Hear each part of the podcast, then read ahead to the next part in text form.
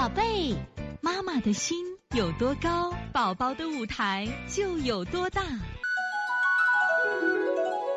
现在是王老师在线坐诊时间的啊。现在我们看一下三零四衡水妹妈妈的问题。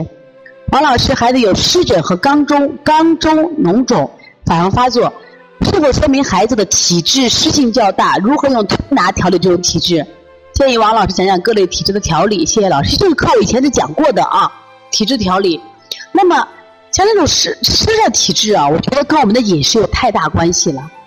哪些东西生湿？我觉得甜食生湿，肥甘厚腻生湿，鱼肉生火。你看为什么老不让吃这些东西呢？你看你说多吃苹果有营养，我们不太呃多吃水果有营养，我们不太建议多吃，是因为水果太甜了，蛋糕、巧克力都甜，它都容易生痰。特别是在孩子比如说有病期间，只要生吃这些东西，马上就是生痰，病情就会加重。包括湿疹也是一样。所以像这类孩子啊，像多吃一些碱性的，像我们的蔬菜这种淡味道的食物可以吃一下。推拿的话，你肯定要去利湿。像这种情况，因为有湿热，叫清脾，一定要做清脾，就不是补脾了啊，把湿热清出去。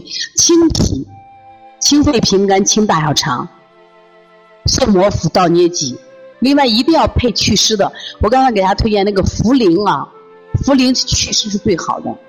茯苓、薏米、红豆粥祛湿特别好。特别夏天到了，湿气重的人完全可以用一下啊。